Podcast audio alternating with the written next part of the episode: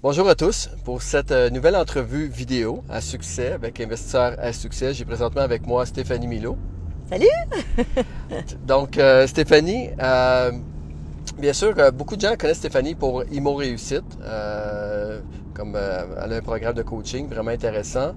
Euh, mais également, Stéphanie, qui est aussi euh, investisseur euh, à succès, déjà euh, plus d'une centaine de logements.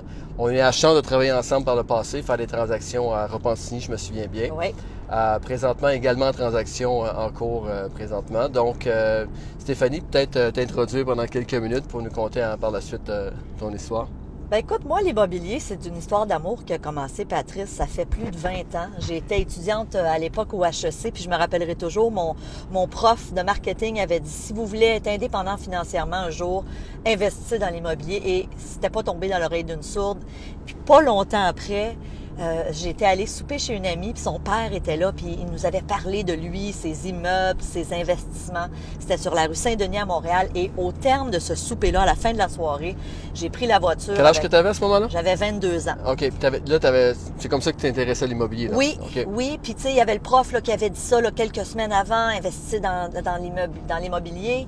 Et en retournant chez moi, sur la rue Saint-Denis, il y avait pas loin un immeuble à vendre. J'ai pris le numéro de l'agent, du, du courtier à l'époque. J'ai appelé, puis je pense que je faisais une offre le lendemain.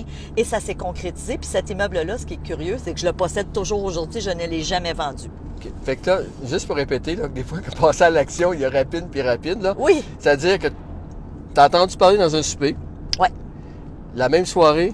la même soirée, quand je quitte, je, je redescends chez moi à que Laval. donc- entendu- en fait, tu as entendu parler d'investissement immobilier? oui, Par la suite, en sortant de là, tu as vu un immeuble? J'ai vu un immeuble sur la rue Saint-Denis, un petit triplex qui ressemblait euh, beaucoup à- au triplex où j'avais été là, souper chez mon ami. J'ai pris le numéro de l'agent, puis, là, puis je, je vais pas le nommer, là, mais il est, il est toujours agent aujourd'hui. Le lendemain, je l'ai wow. contacté. Hey, c'est, rapide, ça, Oui. là. là. C'était vraiment quand tu Oui. dis de passer à l'action, là, c'est. Wow, Oui. OK. Fait que là, dans le fond, ça, c'était. Euh... Ça a été ma première transaction. OK. Puis je dis souvent, j'ai été très chanceuse parce que c'est un immeuble que j'ai encore aujourd'hui. J'ai toujours eu beaucoup de facilité à louer. Il est bien situé, est en face d'un parc, près d'un métro. Donc, il y a tous- tous les critères, là, tu sais, quand on dit là, localisation, localisation, localisation, il est là. là tu sais. OK. fait que Wow. ça a été une belle histoire. Et puis, je te dirais que hum, par la suite, ça a pris plusieurs années avant de continuer mes investissements. Donc, j'ai été euh, euh, quelques années là où euh, j'ai pas fait d'investissement. Puis, à un moment donné, j'ai une collègue euh, professeure, j'avais commencé à enseigner à cette époque-là, qui m'a amené une, une petite annonce. Enseigné en quoi? J'ai enseigné à la vente conseil OK. et j'ai enseigné aussi au HEC en marketing. Et cette collègue-là m'amène une, une petite annonce du club immobilier. Puis elle me dit, hey, elle dit, moment-là. elle dit, ça t'intéresserait peut-être d'aller euh, à une de ces soirées-là. Et je l'en remercie encore aujourd'hui parce que je suis allée à cette soirée-là et j'ai jamais arrêté par la suite. Je suis allée pendant des années. J'ai rencontré d'autres investisseurs, j'ai fait des formations et ça a été Mais d'ailleurs, je pense que c'est l'endroit où on s'était rencontrés Tout à fait. euh, a plusieurs années. Exactement. Mais, donc, ton, achat de premier multilogement, c'était quoi? C'est- à Vibon, c'est un huitplex que j'ai toujours aujourd'hui. Euh, et ça- c'est arrivé, je pense, sept ans après mon triplex. OK, quand même, il y a eu... euh, Oui, il y a eu quand même plusieurs années, mais après, ça a déboulé. Là, un coup, j'ai acheté à Vimont mon 8 logements.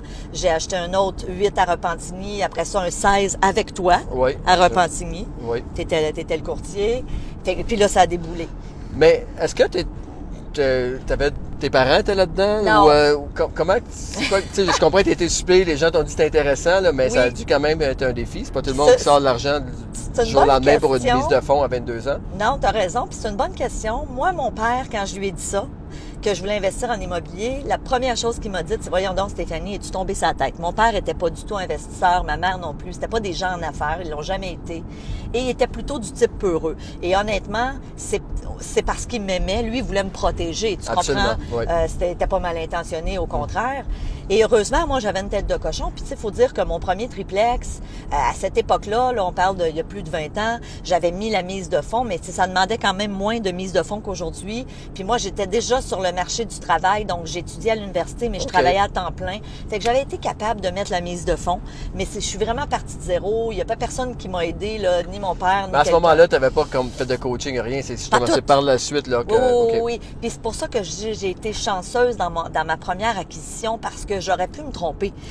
Mais le marché, le marché était haussier. Puis souvent, je le dis moi aussi, c'est que n'importe qui qui a acheté euh, entre, euh, bon, je voudrais dire en 98 et, Ouais. euh, et 2012 euh, A fait un bon coup. a, a- a l'air brillant aujourd'hui. Oui, Hein? tout le monde, tout le monde qui a acheté dans ces années-là a l'air brillant parce que le marché a monté, même si on ne savait pas comment compter, Ouais. on n'avait pas toute la mathématique immobilière sur la cravate. Ça veut Ouais. dire qu'à ce moment-là, même si on le, le marché a monté. Fait que le marché a beaucoup aidé Oui. les gens. Oui. Donc aujourd'hui, les gens qui achèteraient de la même façon qu'ils ont acheté il y a pourrais te 10 ans, tromper. 15 ans, puis euh, ça peut... euh, Tu pourrais te tromper, effectivement.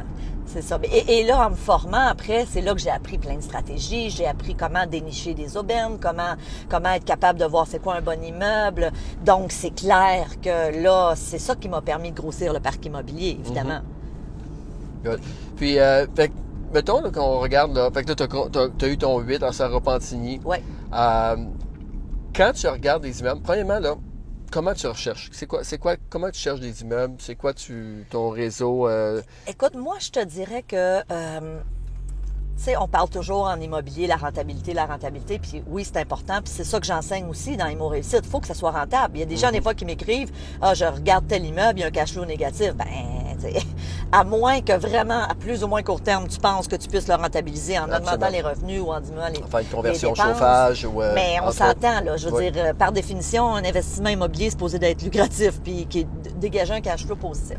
Moi, mon type d'investissement, un, j'ai toujours une vision à long terme. Mhm. Donc, tous mes immeubles, je les ai toujours conservés.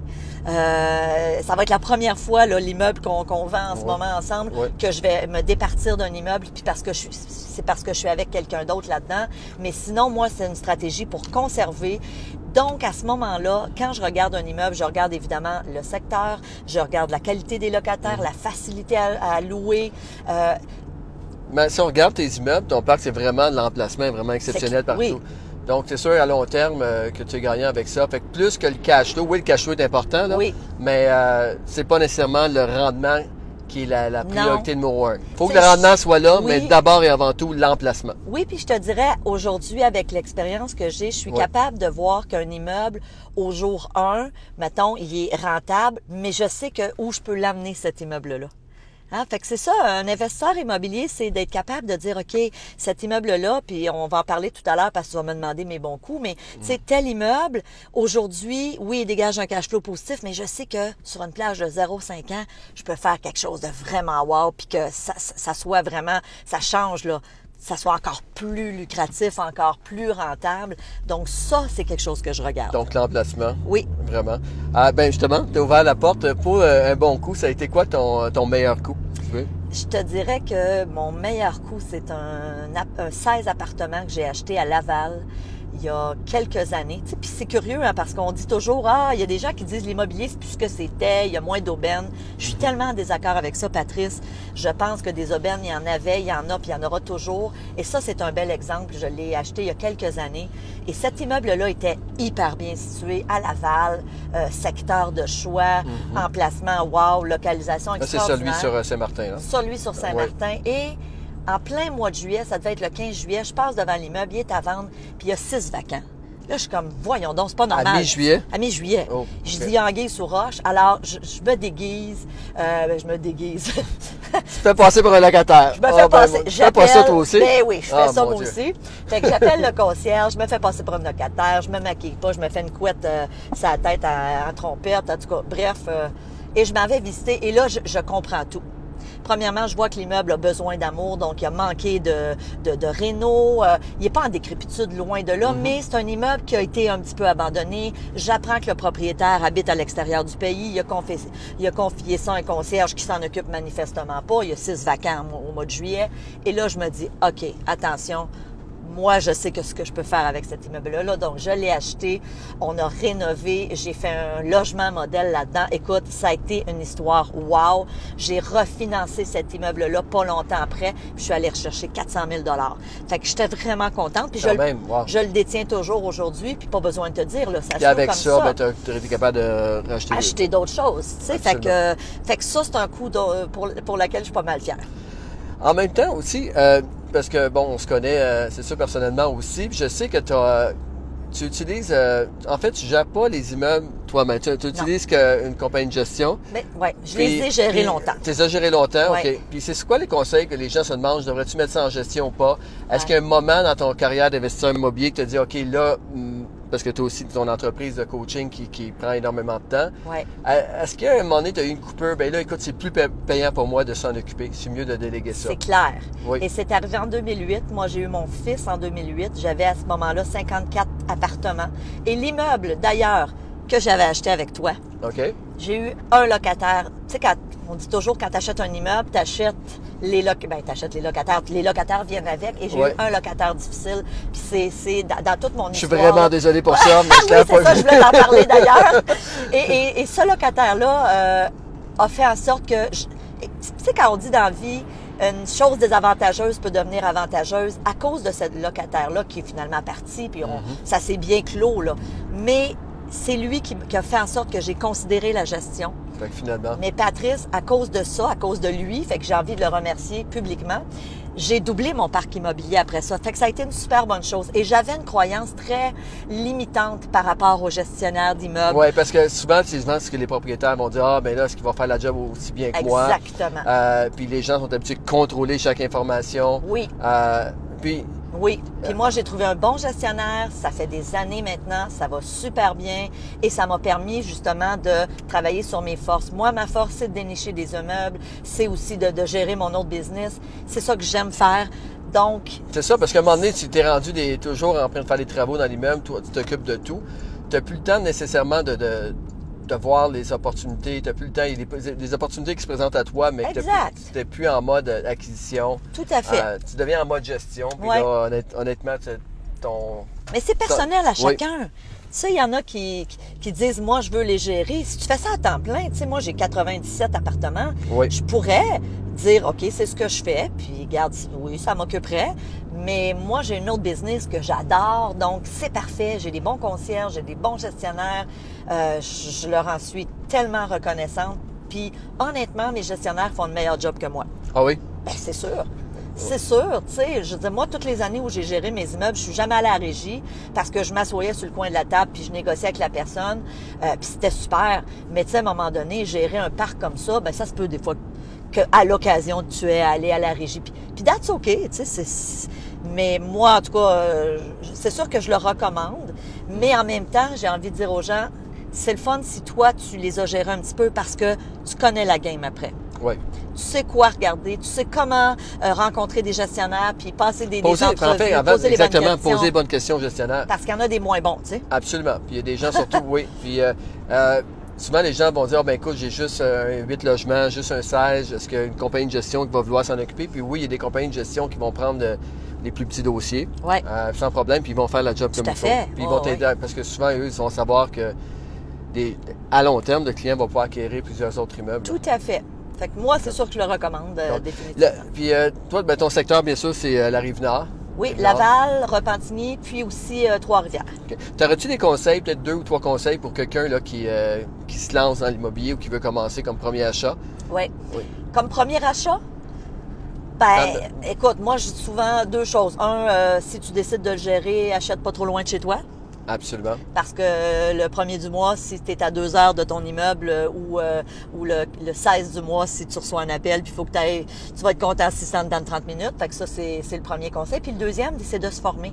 Comme je le disais, puis euh, j'ai été chanceuse pour mon premier immeuble, mais le fait que je suis allée chercher les connaissances, euh, c'est ça qui a fait que j'ai développé ce parc-là. C'est ça qui, fait- qui a fait que j'ai toujours eu de la facilité à louer, à louer mes appartements, que j'ai toujours, je vais toucher du bois, mais j'ai toujours acheté des bons immeubles.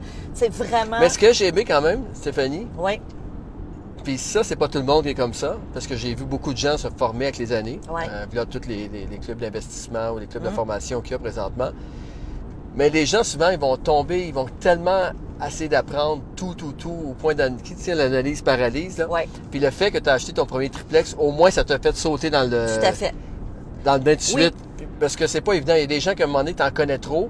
Puis là, tu regardes tout ce qui va pas ou tout ce qui pourrait pas aller. hein. Tout à fait. Puis tu sais, tu dis l'analyse paralyse dans le programme Immo Réussite, c'est le premier module. Ah oui? J'enseigne la psychologie du succès en immobilier parce que tu as raison. Moi, je rencontre des gens, Patrice, que j'ai rencontrés il y a 15 ans, qui commençaient à regarder Et je les vois aujourd'hui, puis je leur dis, puis, tu sais, euh, ça doit bien, bien aller pour toi en immobilier, puis ils sont encore en train de regarder.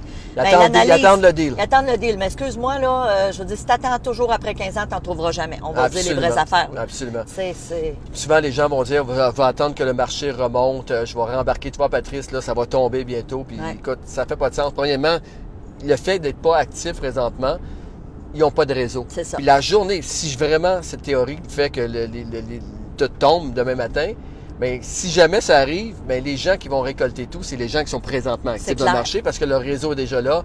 Ils ont déjà leur réseau de courtiers, ils ont tous les, Ben les- oui. leur système de prospection. Donc, euh, en effet, c'est important de ne pas attendre que ce Ouais. soit parfait. Mais Puis, tu sais, euh, tu dis si le marché tombe, il faut, faut relativiser. Là. Ouais. Moi, je dis toujours, c'est comme à la bourse. Je veux dire, moi, là, en 20 quelques années, là, le marché, il a, il a- il a- il a- il a- il a fluctué. Mais tant que tu vends pas, tu perds pas. exactement. C'est comme la bourse. Oui, c'est comme la bourse, mais les gens ne réalisent pas que si on aurait euh, un genre de ticker à tous les jours, qu'on saurait exactement comme la valeur de notre immeuble, euh, c'est incroyable. hein. Là, les gens auraient peur, ne seraient pas nécessairement patients, les gens se mettraient en vente pour le rien. Mais le fait que l'immobilier bouge tellement lentement, C'est la même chose, parce qu'il y a des hauts et des bas, Ouais. mais tu sais, dans le fond, c'est comme un peu les, les stocks qui montent, qui baissent, mais que les dividendes restent toujours au même point. C'est ça. C'est les revenus. Exact. Les dividendes restent là de, de mois en, de- en fait, de trimestre en trimestre, ça Ouais. rentre. Puis les loyers, c'est la même affaire. Ben oui. Dans les dernières années, les, la- les prix de l'immobilier ont, ont monté, ont baissé, mais les loyers ont toujours été Ben en progression. oui, tout à les fait. revenus. Puis il y aura C'est c'est toujours le top des gens qui est important. Qui Le... vont avoir besoin de se loger. Ça, c'est c'est un besoin, là, la pyramide de Maslow, c'est un Puis besoin de la- base. Là. Puis en plus, aux États-Unis, quand il y a eu la, la- la- la crise financière en 2008 euh, jusqu'à 2011 à peu près, il y a eu beaucoup de gens qui se sont... Les, les gens qui avaient des parcs immobiliers importants ont fait une fortune. Ben oui, Les clair. gens se sont euh, mis à louer au Ouais. lieu d'acheter. Euh, le crédit était plus difficile. Donc, c'est vraiment un, un besoin primaire. Fait que ça, je trouve ça intéressant pour l'immobilier. Ouais. Euh, peut-être un, un mot de la fin pour euh, l'auditoire. Peut-être nous donner un petit peu... parler, est-ce que tu peux me parler un petit peu de- des mots réussites? Qu'est-ce que tu peux faire pour les gens? Puis, Oui, euh, écoute, euh, tu sais, je disais tantôt, euh, un des conseils, c'est de se former. Puis c'est sûr que je dis toujours, j'ai l'air de prêcher pour ma paroisse. Puis la vérité, c'est que c'est pas du tout. Moi, je dis toujours aux gens que tu te formes avec moi ou ailleurs, parce que mes, mes, mes collègues qui enseignent l'immobilier sont aussi très bons. Ceci étant dit, moi, il y a quelques années, j'ai décidé de développer ce programme-là en ligne. Donc, ça se fait de, la maison, euh, c'est en vidéo. Les gens peuvent poser des questions et on a des webinaires en live à peu près à toutes les trois semaines. Mais c'est un programme complet qui s'adresse à des gens qui soit veulent débuter en immobilier ou qui ont déjà un petit peu d'immobilier. Mon, mon marché, Patrice, c'est pas du tout des investisseurs qui ont 200 portes. Là. Pour moi, ça, c'est des investisseurs aguerris. Ils n'ont pas besoin de mes connaissances. Mais quelqu'un qui dit, Hey, moi, j'aimerais ça commencer ou, ou grossir mon parc immobilier parce que là, j'ai quelques portes. Ça, c'est vraiment ma clientèle cible.